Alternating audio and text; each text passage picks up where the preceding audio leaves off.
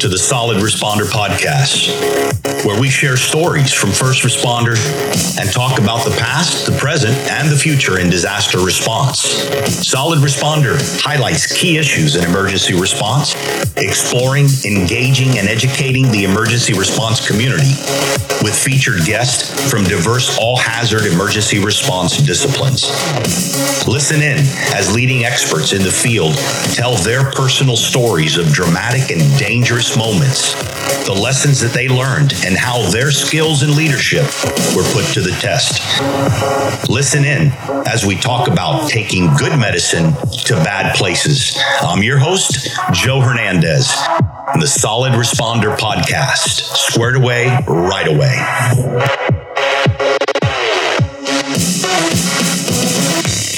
Podcast, uh, welcome to Solid Responder. This is my guest, Michael Lay. He is uh, not only uh, a first responder and an incredible responder, and uh, he'll tell you a little bit about his background, but he's also a good friend. Um, I met him just shortly after the events, the attacks on our country, uh, teaching up there in Maryland, being uh, a guest at his facility and, and part of his uh, instructor cadre way back then, and uh, formed a good bond and heard some good stories. And uh, proud to still see him actively responding. Uh, he's still presently working every day, or as we say, every third day on shift as a battalion chief, and also with Maryland. Task Force One. So I'll let him uh, introduce himself, get a, a couple minutes on it, and uh, let everybody understand who Mike uh, Michael Lay is. I'm glad to be here. Um, definitely at first for me too. But uh, yeah, so I'm a charter member of Maryland One when we were first starting the system. And before that, it was just LA and Miami, if I remember right, that had like the OFDA things. So they were going out internationally. Um, and then there was the earthquake, I guess, in California that dropped the freeway. And I can't remember the name of that one, but that was like a big impetus for the system going up. And we had uh, Tom Carr worked for our department at the time and was a captain. And he was kind of a visionary with the whole concept and went out like on his own dime to Armenia. There was a huge earthquake out there, like 89 ish or so. And he really saw the need for coming up with a whole national system for us. So when we in Maryland did the system in 91, 90 or 91, I guess it was 90, started putting it together with just a few stations that worked around where he was. And then we just kind of, as we went, we went from the typical like technical rescue stuff, doing um, trench rescues and that sort of thing. That that was even that was still in its like its infancy, like doing that kind of thing. And we actually had the only trench rescue team for like the whole DC area, so we were going all over the place around Maryland doing those. But along with that, we started to get into the confined space medicine with that. And there were a couple guys, um, Joe Barbera, who was in Pennsylvania, did all this uh, mine rescue. That was like their thing. So they were into this long term uh, confined space medicine. So we had him come down and kind of give us some pointers. And for a little while, we were integrated with mine rescue, which we were all a little baffled with because we were a very urban kind of area trying to figure out how to do mine rescue. But eventually, you know, Hurricane Floyd, I think, not Floyd, Andrew hit Florida in 92. That was our first mission. And we've been a very heavily deployed uh, team ever since obviously Oklahoma, and then the 9 11 events and Katrina and a whole bunch in between of um, hurricanes and that sort of thing. So, my last count, I was about 25 uh, deployments uh, federally, and um, I've been a paramedic now for 32 years, 33 years. Um, battalion chief now, all with Montgomery County, Maryland, and uh, yeah, still hanging in. I was the team manager, medical team manager for the last 21 years. so I just stepped back to being a specialist in the last couple of months just to give some more people a chance and start training and turning them over. But that's about where I'm at. And that's and that's perfect. That's that's about where everybody ends their career. Instead of saying goodbye, it's uh, glad to hear that you're doing the same thing and passing that torch along to those young guys that haven't had the opportunity to, to respond to uh, disasters, not just as large as you have, but it's also as many and the experience that goes along with it and all the other uh, things. Importantly, as you mentioned, uh, the beginnings uh, coming down from the mining uh, industry. As it was strange, very strange to hear the talk, uh, but uh, it made sense after um, it all came together. And you uh, you brought up Carr, who was, uh, as you said, uh, one of the grandfathers of USAR, as we call them, and I remember, and maybe we'll talk about this one day because I really think it's important and it really has struck a chord with me lately. As I remember, his wife started a movement on family support and mm-hmm. uh, getting rid of some of the trauma uh, excess that the those that are left behind, uh, not deployable, and uh, the spouses. And I thought what she was doing and he was doing and your task force was doing was spot on. Yeah, and that actually is still um, alive today, alive and well. The um, impact generally it's been some of the senior members um, spouses that have been keeping up with it but the last mission to ida they just got back a few days ago and the family support network was very much in it. Um, they sent so every time we go on a mission all of the um, family like you you put in whatever um, be it spouse significant other whatever um, they get all the contact information. They get either a call down or emails every single day on how the task force is doing um, so that nobody's left in the dark, hopefully. So, you know, when you do go someplace, as you know, there's places where you do missions and there's no cell phone service, there's no anything. Um, we tried a few times just because people were getting mixed information. Having everybody turn in cell phones at deployment, that didn't go over very well. But but there is a daily briefing that goes for that, as well as um, you know the more major things like you know, and again, the Pentagon, for instance, they did a uh, like men- mental health briefing for all the families before we ever got back, and just told them about some of the things that we might be encountering, and kind of gave them a heads up on um, PTSD symptoms and that kind of thing that they would be aware of just in case, you know, their loved ones came back, you know, what they saw is different. Um, so, so yeah, it's been really good. So it's Anne, Anne is, um, was Tom's wife, Ann Carr, and she was, was very, very, um, instrumental in getting all that off the ground.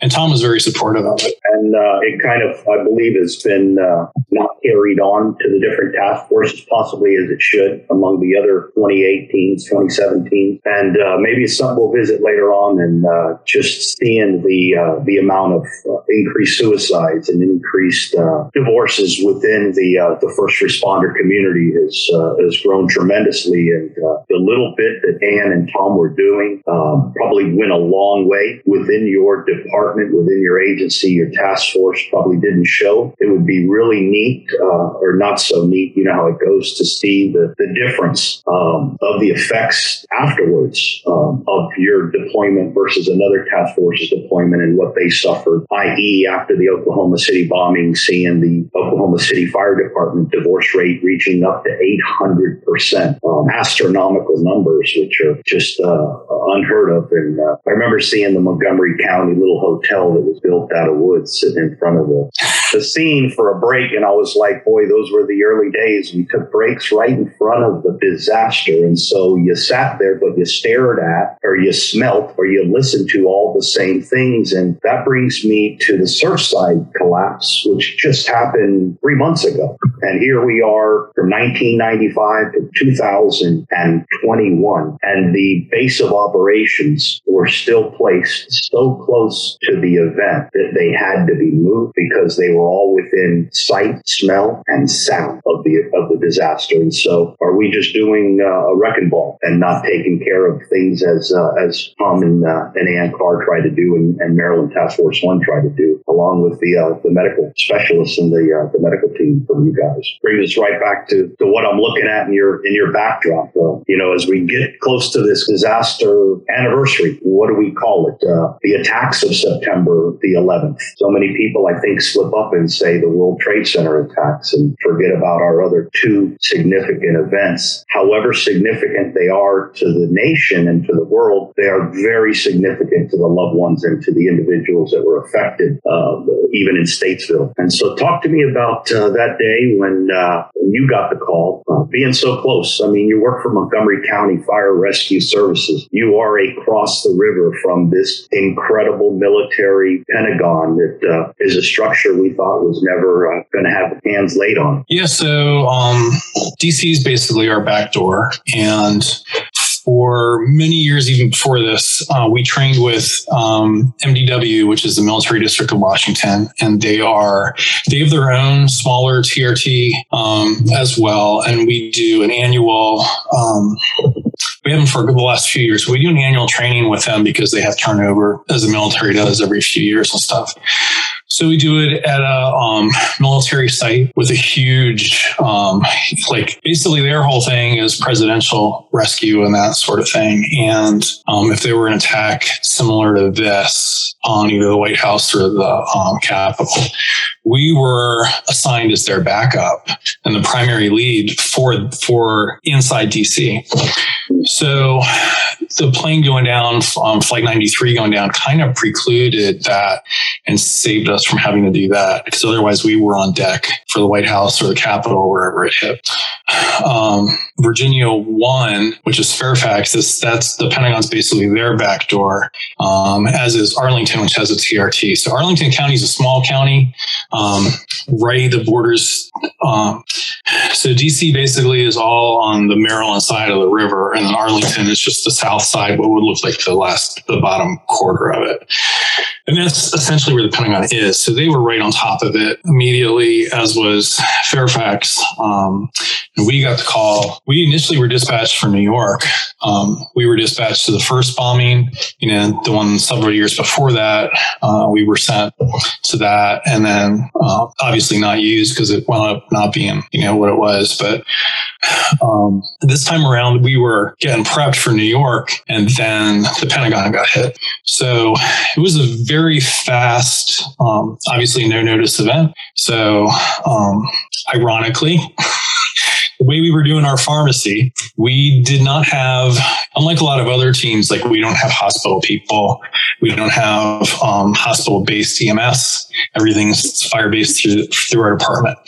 So we didn't really have a standalone pharmaceutical cache, or we kind of did, but it was out of date, and we were in the middle of trying to cycle it through. So long story short, it was in my basement at home, and I was at my fire station topping things off. I had run over or the engine had run over my cell phone the night before coming back from a call because I left it in my shoes. so my morning consisted of waking up at the station, seeing the attacks on television, knowing we were going to go to New York, not even seeing the Pentagon thing, knowing my phone was smashed flat, and all the medications I needed were in my basement 30 miles away. So, you know, it was run across the street in a mob. I don't know why everybody was panicking in a, in a um, AT&T store, but basically threw down my phone, told them to give me whatever you got, activate it whenever it does. And I hauled ass up the street up the highway along with everybody that was running away from Washington. Um, and it was like, it was like kind of total panic, but at 80 miles an hour, which it never is. And I just kept going. So grabbed everything, raced back down, and we just dealt with a bunch of out of date stuff for that piece of it. Um, but I was on the initial recon team that went in. Um, so there's about 15 of us that went in. And uh, so part of the building was still on fire. The, what you see in the pictures with the collapse in the middle hadn't collapsed yet. So it was, um, it's very deceiving when you see pictures because the plane went through um, the Pentagon, and I wish I had my pictures for you. So the um, Pentagon's in five rings, and it goes out to the E ring, which is the outermost, and the A is A and B are in the center. And there's actually like a road, service road that goes around between the B and C rings. So the plane went through the three outermost ones, and it went through the ones that they had just renovated post Oklahoma. So all the windows were blast proof. So you couldn't, as you were searching, you couldn't open windows for ventilation. You couldn't get any air. Um, we were inside for probably about two hours um, without breathing apparatus. Um, I'll say to this day, probably one of the dumbest things I've done ever um, as far as personal safety goes. But we really, it, it, went from areas of very clear areas to once you got into that, it was about the size of a football field of just destruction. You know, things that had been on fire, things that were out. Um, there had been an initial, somebody had gone through and put like, um, flags in the debris um, just for part of their initial searches, but we were doing all the rest of it. And yeah, this is very, um, I guess it's very deceiving for what you see from the pictures. And that led to a lot of, I guess, conspiracy kind of things. And again, we were set up dead in front of the building, um, us in Fairfax. So, um, pretty early on, they were setting up the teams at a nearby hotel. But being medical, being there, like we went up being the medical, not just for not just for USAR, but uh, we were the medical team for all the other federal agencies that were out there. So there was, you know, the F- FBI and DoD's teams. Well, there was um, um, there is the Defense Intelligence Agency, and there really is an OSI like from six million dollar man that exists. Um, so everybody's out there in all their jackets and stuff, but they would get hurt. They'd have eye injuries. They'd have whatever else, and like we had to be there, you know, for them. And we treated a lot of people from other agencies as it was too. Um, and the other, I don't know, I don't know how things went in New York or other sites, but you know, the whole system is set up to be on 24 hour operations. So you have your two medics and a doc, and they're going to be on a 12 hour shift, and the other one's going to be on a 12 hour shift. Only it's not in reality how we function a lot. We're usually in just 12s. So there was some redundancy with that, which was okay um, because we were able to leave one team in our boo, which was right dead centered. And Fairfax, our two tents were literally side by side, like lengthwise, but they had nights and we had days. So we never really got any rest. We stayed the whole time in the tents. And um, we did trade off our teams though. So nobody was inside inside looking at what we were looking at every single day. So we alternated. So one team would stay out for one day and the other team would go in and be like um, almost like you're um, like you're two out, but we weren't really. We were like in the thick of everything too. But you were just there helping out. So we had rapid response medics, and then the um, NMRT, which is the um, National Medical Response Team. They had the decon portion coming out from the hot zone, so they would do, and they were ready. If We actually had victims they would have taken the victims, decon and everything there, treated them out of the hot zone, and then turn them over to us. So, so we had that funnel kind of going, you know, but unfortunately, there were no victims to be saved.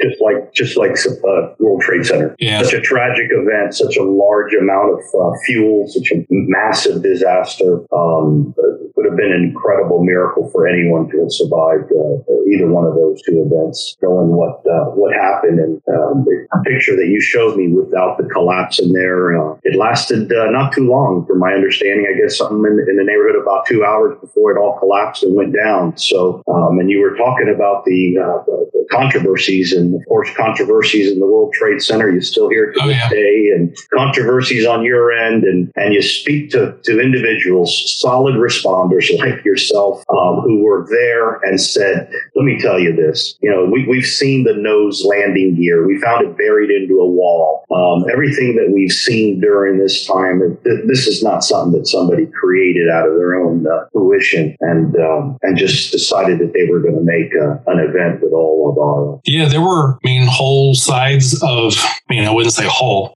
you know, but 10 feet worth of the side of an airplane. There was luggage, there was landing gear, there was all of that, you know.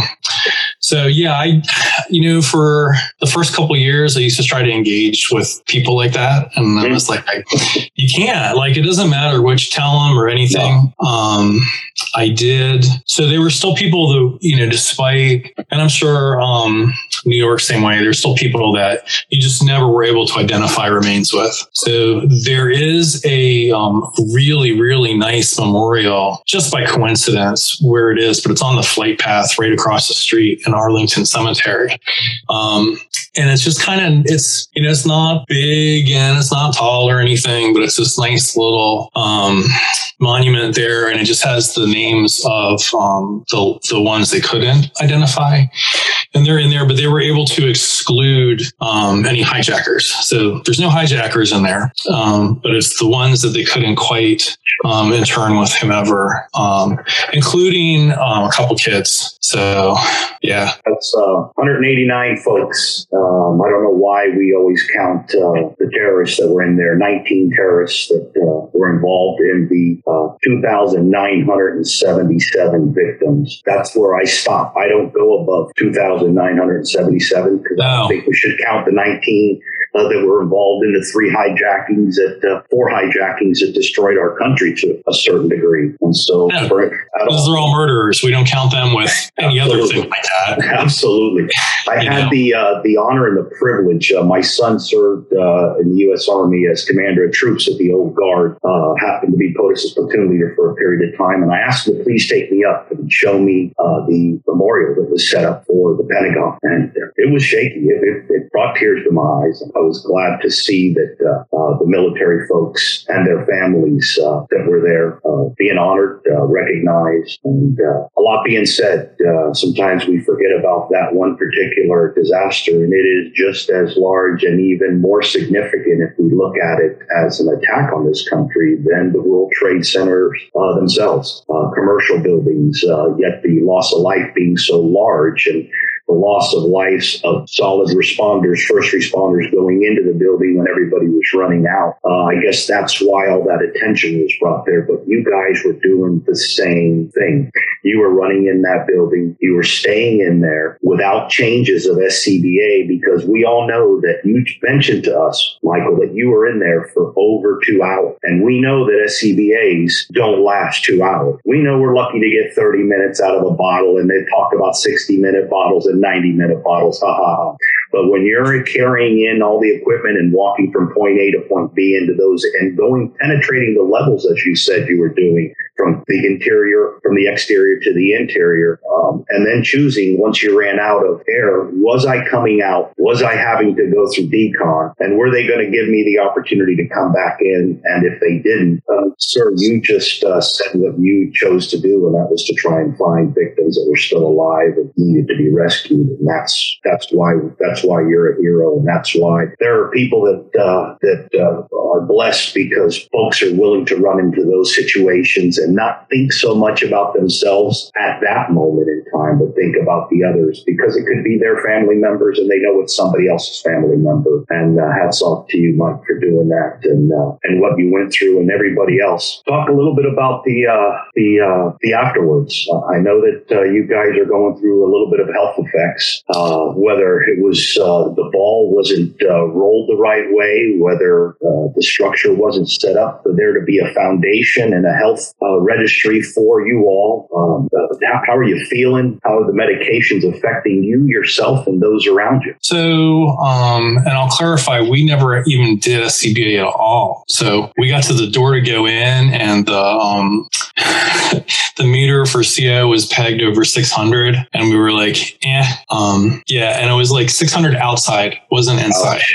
So we basically just made the decision to turn it off and went in. Um, and then it was all solo searches. And I had remembered, you know, when they do like greatest structure kind of things on TV, those, those specials, they had done one on the building like within a few weeks of that. And I remembered like, oh God, I'm going to be lost. And it was all um, cubicles. And I didn't know if anybody was going to be hiding in there. So it was a race trying to get through there. It was a race with like all the hot air um, where you would take a breath at the floor, stand up, hold your breath, and go through as many cubicles as you could to try to search all of that and hope you were in the same direction as everybody else on your team. And just kept doing that over and over. And the few times I tried breaking windows, it would just bounce off because it was all the ballistic stuff.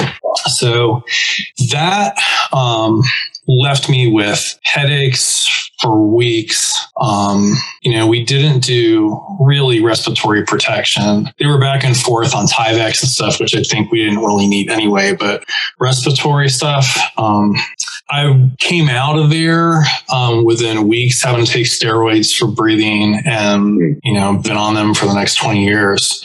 So, um, generally, yeah, that's that's where mine has been. Is primarily um, pulmonary effects. We did get like you know I tried signing up for like under the Zadroga Act and that kind of thing, but we really did get kind of brushed aside. Um, everything, everything when you look at like the registry to sign up for any of that, it's all trade center stuff. And when you try to push in there, like no, I was involved at this, and you know even even doing the initial um, like exposure reporting through FEMA and everything for us, it didn't really ever get recognized. So um, I just assume there's a lot, a lot of brothers and sisters in New York that are a lot sicker and have, you know, have died from those kind of things. So we had a limited time in it. You know, we weren't up there for months doing like that. You know, we were, we were, you know, 10 days at least for our team. But um, not just physically, but mentally, it definitely had a lot of scars too. That I mean, we talked about that a little bit up top, but um, yeah, really, we were a team going into it with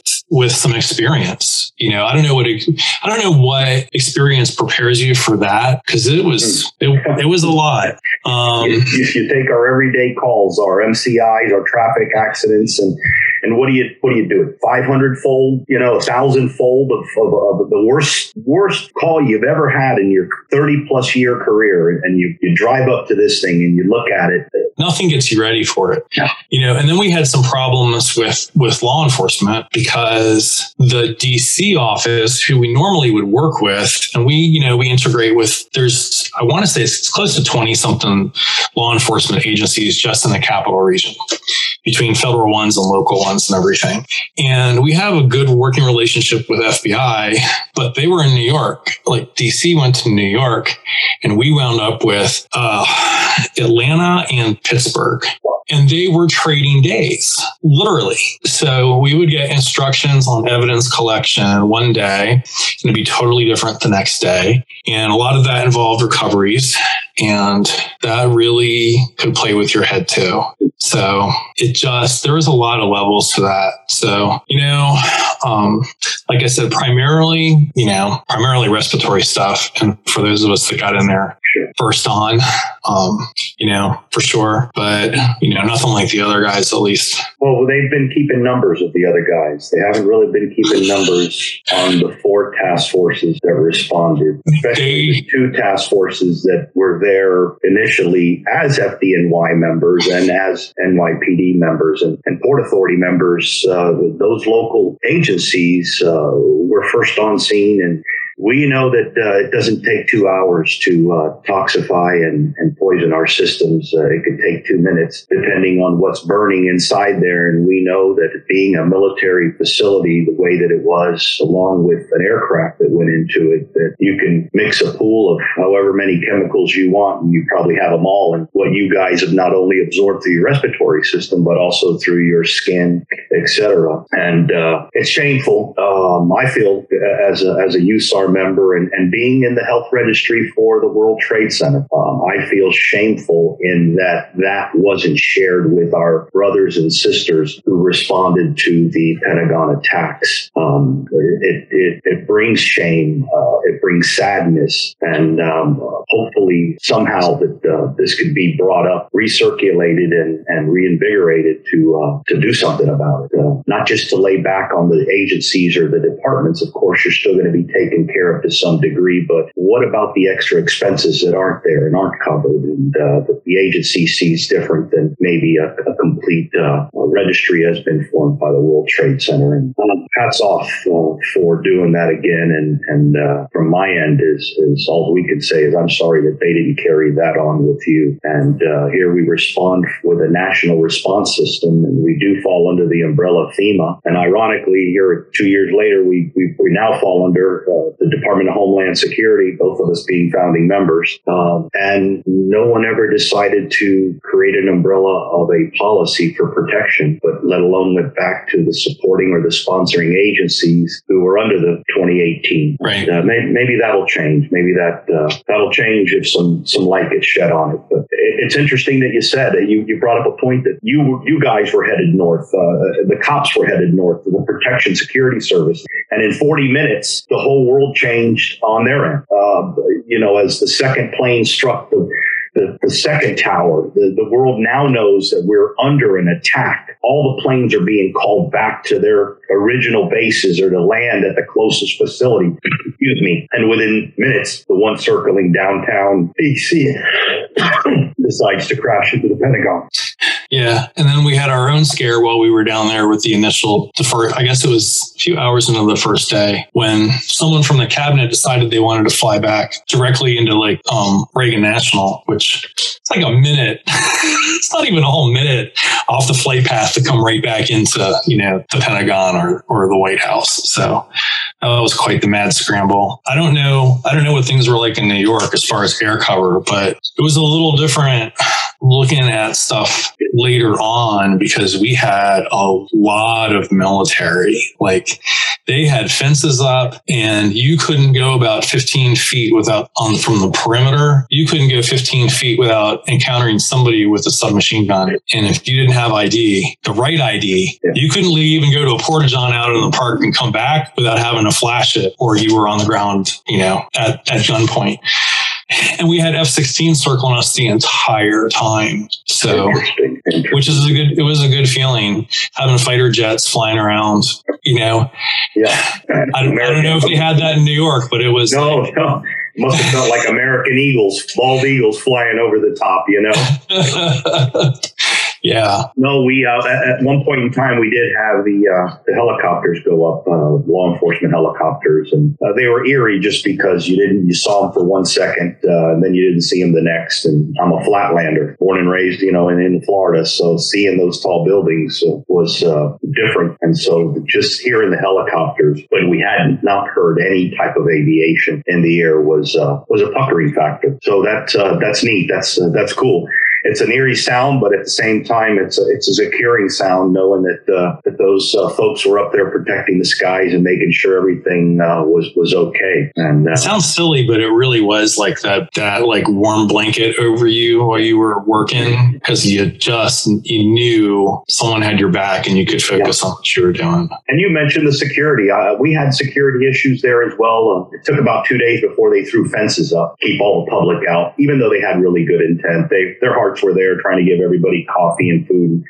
but we, they couldn't be near the site. And uh, then started the rumors of missing uh, uniform, uh, missing uh, telephone company vans, different little things that made law enforcement really take note and decide that they needed to lock things down. And we went to a color system up there along with your IDs mm-hmm. to make sure that if IDs were duplicated, that the colors were able to change things for them. Yeah. And uh, it was it was different. We one day we even went outside of the fence, and uh, I'm surprised we did. We wanted some pizza, so we went outside the fence, and it wasn't good trying to come back in. So as you say, don't always leave and expect to come in the same door that you go out, uh, especially when there's such security going on. And it's lessons that we learned. I mean, the first event that you guys rolled out on to the Oklahoma City bombing, no one really had cell phones. Pictures were taken with the old Instamatic and right. reel it up and click, click, and, and those boogers were all taken from us. Um, confiscated because it was an active crime scene at the Oklahoma City bombing. And I remember the phone banks that were brought out for big bricks that were brought out so that you can call home. But we had cell phone in 2001. Um, we had them. We were, they were with us. And I know that on our pile, and I'm sure it was probably the same thing in your end, um, we wanted pictures to be able to do a lot of teaching later on as you are, not less, not uh, uh, lessons learned in case history, because those are always great, not just stories told about it. However, we found uh, an obstacle because the members that we were finding of FDNY, particularly Rescue 2 members, the last thing you wanted to do was take a camera and take a picture of anything that was disruptive. And a lot of times when you take a camera out, if you're not taking a picture of a particular structure or proof uh, evidence of something you can't get out of a body part, etc. The last thing you want to ever see anyone do is smile in a picture when you're at these destructions, as you've seen uh, a story of uh, seeing a law enforcement officer having a, a, picture taken with the backdrop of one of the disasters. And it didn't take long before somebody physically uh, assaulted them uh, just on the. Oh, I'm, I'm, sure. Yeah, of taking pictures. You guys were uh, joined later on by Tennessee Task Force One, Greg Wayman and the boys. And uh, uh, we were. yeah. Um, so they worked days with us, and we were actually able to. Um, split the pile. So they wound up working. We had the left side of the of the um, impact zone, and they had the right. So parts of it were kind of narrow together, and then we were kind of branching out um, several hundred feet each direction. We probably had the bulk of stuff because, like the um, I remember right, the flight boxes and stuff were on our side. Um, a lot of the Joint Chiefs offices and stuff were in our area but it definitely worked out geographically. And it wasn't a huge um, distance, but there was a tremendous amount of debris um, between the two. So that worked out pretty well having them over there. And then eventually, um, New Mexico was our relief. So Tennessee, Tennessee got there pretty fast, actually. Um, but it was probably their first. I want to say that was their first actual deployment. Yeah. And you know, it, it definitely just um, again, just the stress of that was kind of apparent to with everybody, understandably. Like, you know, I'm not knocking them at all. It's just for for a task force getting thrown into that, you know, and trying to learn everything on like what really is one of the biggest events that we would ever face Sure. you know, all at one time, but they did good, you know, and now they're pretty, they're pretty actively deployed all the time. And, Yeah. you know, it's a hell of a hell of a first call though, you know. Get uh, baptized by fire, as they, would say, learning on the, on the on the fly. Oh, good lord! So one of their guys um, got hit by a motorcycle cop when they first they first got there. They stopped the bus under an overpass, and a couple guys hopped out to take pictures. And um, he stepped right off their bus and got um, plowed into by a um, by a um, motorcycle cop that took him out. But he, That's like a pole. That's like a pole person coming out to stop the fire truck or the rescue truck going through. thinking, oh, they'll stop. Sorry. right, Holy right. smokes! But you guys did a lot of shoring uh, for the, uh, the the rescue boys out there. Um, Yes. they, they did incredible amounts of, of shoring. The amount of tractor trailers. Uh, these aren't four by four timbers that they were shoring up with. You guys were using six by sixes. Yes. Um, I saw some numbers of you know over fifty box cribbings that were up to fifteen feet tall, and uh, and, and T shores and raker shores and vertical shores that were built across it. Um, and it's funny, you, you see a picture and you see a pretty gold Paratech, and uh, what do you carry? You know, a half a dozen or a dozen on on there. it's going to look like uh, small little Legos on a giant billboard. Uh, you guys went through some serious amount of lumber. Those guys were Yes. So those guys, um, you know, and it was it was a little bit more complicated because you're shoring. We had the initial blueprints, so we had we had access to, and one of our structural engineers was working by sheer coincidence was working on the renovation project at the Pentagon. Um, we had access to the blueprints of the building from that area um, from the company, so we were able to look at all the columns and where they should be um, because a lot of them were gone. Um, so you had not only the impact area, but you had a wide area. So it wasn't just straight; it actually went diagonally. Um, so you had a really, really large area of columns that were all just missing with, you know, three stories on top of that. So, you know, shoring outside in where the columns were and like way over engineered it. We had engineers later that came in and they were just like, oh my God. Um, because if you look at pictures later, when you see the shores like at the side of the building, you know, which is probably what you're talking about, um, that's how we did through the entire inside. And then some of them were like that and then encased in plywood too, just to, you know, make them even more solid. But, you know, the hardest part was coordinating that with evidence recovery and victim recovery in those areas too, because you clear all that out. Plus, with the firefighting efforts, there was like, you know, feet worth of water. But, you know, what helped was having the old guard guys because you tell a bunch of, you know, young army kids, like, move this pile to this pile. And, okay. At one point, we had to stop. We had to stop them because it was like, no, no, no, no, no. We don't need all 200. But they would just pick one up, keep on walking. Um, what a great asset! What a great asset to have. yeah, they were fantastic.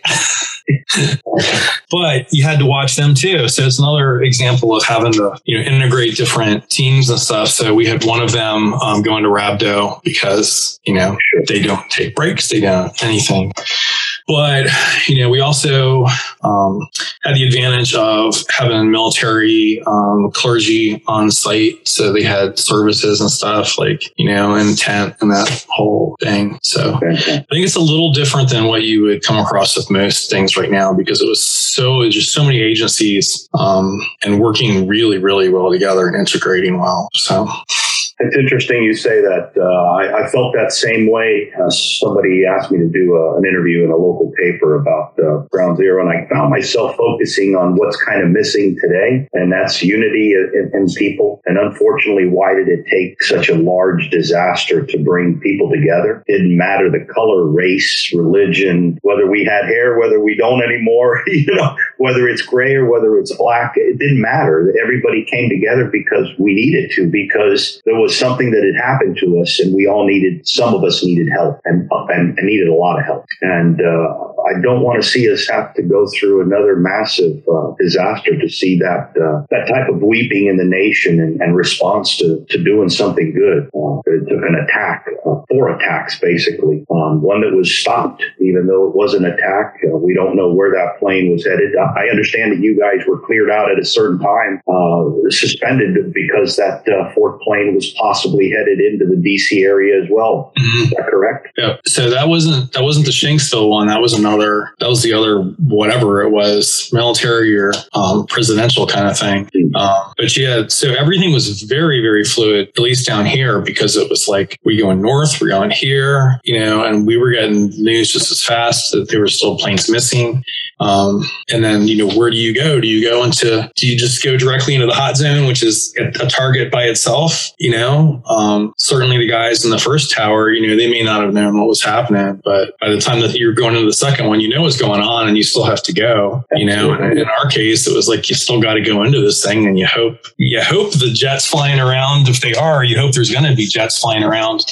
yeah. you know, to do that. Yeah. Um, but you still can't stop. I mean, you still have to go in and do what you're going to do. Absolutely. You know, yeah. count count on the other people to do their part. sure, and like we always do in a regular fire, you're going in, and uh, whether you're on suppression on a hose nozzle or doing a search and rescue, you're hoping that the next arriving units is shutting off the power, get rid right. of the electricity and the gas force because we're trying to save lives or put the fire out. So please uh, back us up, and that's uh, that's what we've learned to do. My my my wife, uh, I'm sure, as yours, uh, and even our kids are pretty good on uh, clear right uh, as we're going to make a left hand turn. And, and, people say, "What are you talking about?" She, my wife's my my co partner. She's she's over there making sure my right side is clear, and I can make a left hand turn, and I don't even have to look right. I can totally trust her, and that's really what it was all about. And looks like that's what you guys focused on. And we tried to get out of Florida as all the other teams trying to come across the country to respond to their respective areas. Ironically, only four teams, eventually a fifth team out of the 28 went to uh, the Pentagon. I think it was New Mexico's first event too, and they kind of went there to clean up afterwards, as you mentioned. And the rest of them all went up to uh, the, the, Trade Center and then rotated a second shift through the, the Trade Center, and really got the uh, the teams a lot of experience uh,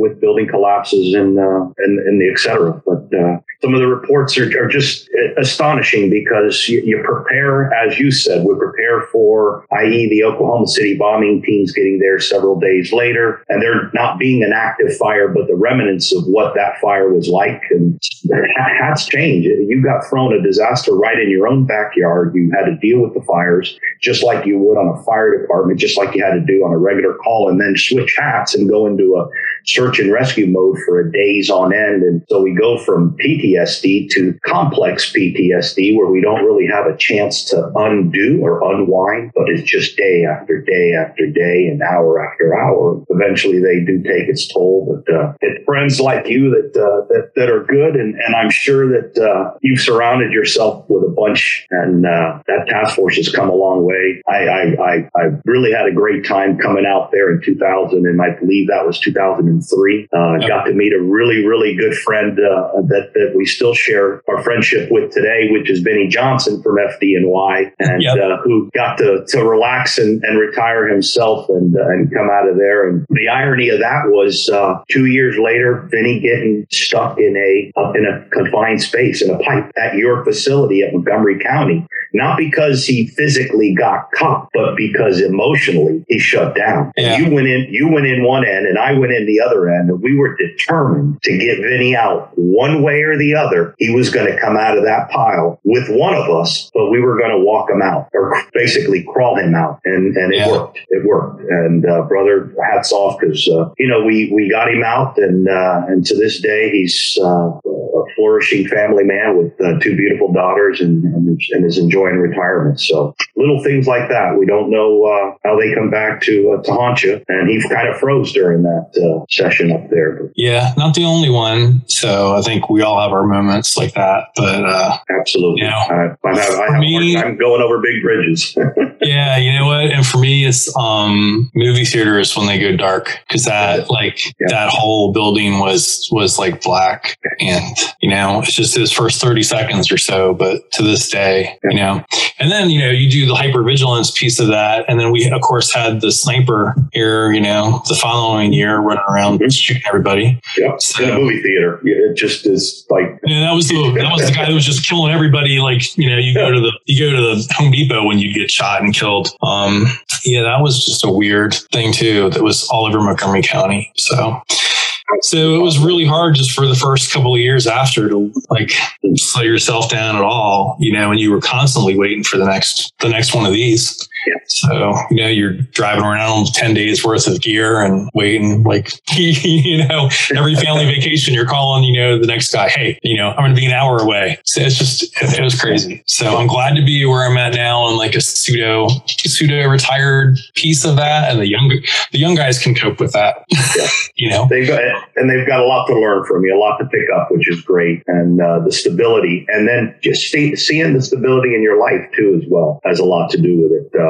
we all have the ups and downs. Not saying that we run that track always. Uh, as I say, I'm, I'm always navigating a storm. Some waves are bigger than others, but uh, still navigating and still keeping my feet up underneath me. I know that you are too, and uh, that's the biggest part. You know, just being able to talk about the event, being there, being first in, being able to take time out to talk to uh, to me and to, to take it out to the rest of the country. I don't know how many we're going to get to uh, listen to our podcast and, uh, and want more, but uh, there's so much more. There's so much more to learn, uh, so many more events, and uh, a lot that folks can learn from. And, uh, Michael, you're a you're you're a hero. You're my hero. I'm, I'm, I'm glad to call you a friend. I like it when I, I, hear a text from you, or you hear a text from me, and the first words are, "Hey, stranger. Hey, stranger. Let's not be strangers so much." Yeah, yeah, absolutely. And if there's anything we can do, I really like to maybe even start that. we'll we'll come back to that family support unit. I, I think it's really at, at our age, I really see the uh, the importance of it. Um, just to help that next generation. I don't believe sometimes they're as strong, possibly as uh, as what uh, what's turning the century now. Uh, just because I see the numbers going up. So if the numbers are going up, are they not able to to deal with that? I mean, we're losing more guys by suicide than on the job. Yep. Um, that's not right. And they're doing it in the stations. They're doing it in the firehouse. Um, so it's, it's, a lot to be reckoned with, and something maybe we could talk about later. But uh, sir, I salute you for your response to the Pentagon attacks at, uh, and uh, September the 11th, 2001. And I'll share uh, a tear, a prayer, and, and even a cold beer with you on uh, on Saturday as we both reminisce our uh, our call out. I was headed to the post office with my wife. I looked at her. She said, "What do you want to do? Go inside and pack and leave?" And I said, "No, let's just go to the post office. I'll come back and pack and leave because I'm not going to be home for a while." I was kind of glad that I got to do that that, saw my two kids on the way out from high school, and uh, uh, two boys joined the military shortly after. We see how many sons and daughters, husbands and wives joined the military mm-hmm. uh, to continue our actions of trying to rescue, search, save, and recover those victims. They wanted to go out and make sure that it wasn't going to happen again and that they were going to make somebody pay the price for what had been done. So, and they had our back, you know, just like those pilots, you know, for the next, you know, 20 years, making sure this didn't happen again. Can. So hopefully see, but you know, God love everybody that went into it, you know, yeah. to, you know, and sacrificed so much doing that too. I mean, we were there for, you know, weeks, I'll just say weeks, you know, not years. Yeah. And, uh, the risk, the risk we took on, we knew what we were taking on. And, uh, yeah, they, they definitely did more. Yeah. So Michael, thank you. You have a wonderful night and, uh, can't wait to, uh, have a cold beer with you again. Definitely. And, uh, either up there or down here, bring you down to South Florida or I'll head up to Montgomery County. So we'll, we'll see each other soon. All right. Thank you, brother. You have a thanks great for, night. Thanks for having me on. Hey, thank you for being my first guest on Solid Responder.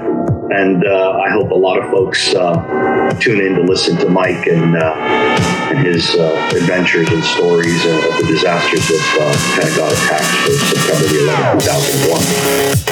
Good night, everybody.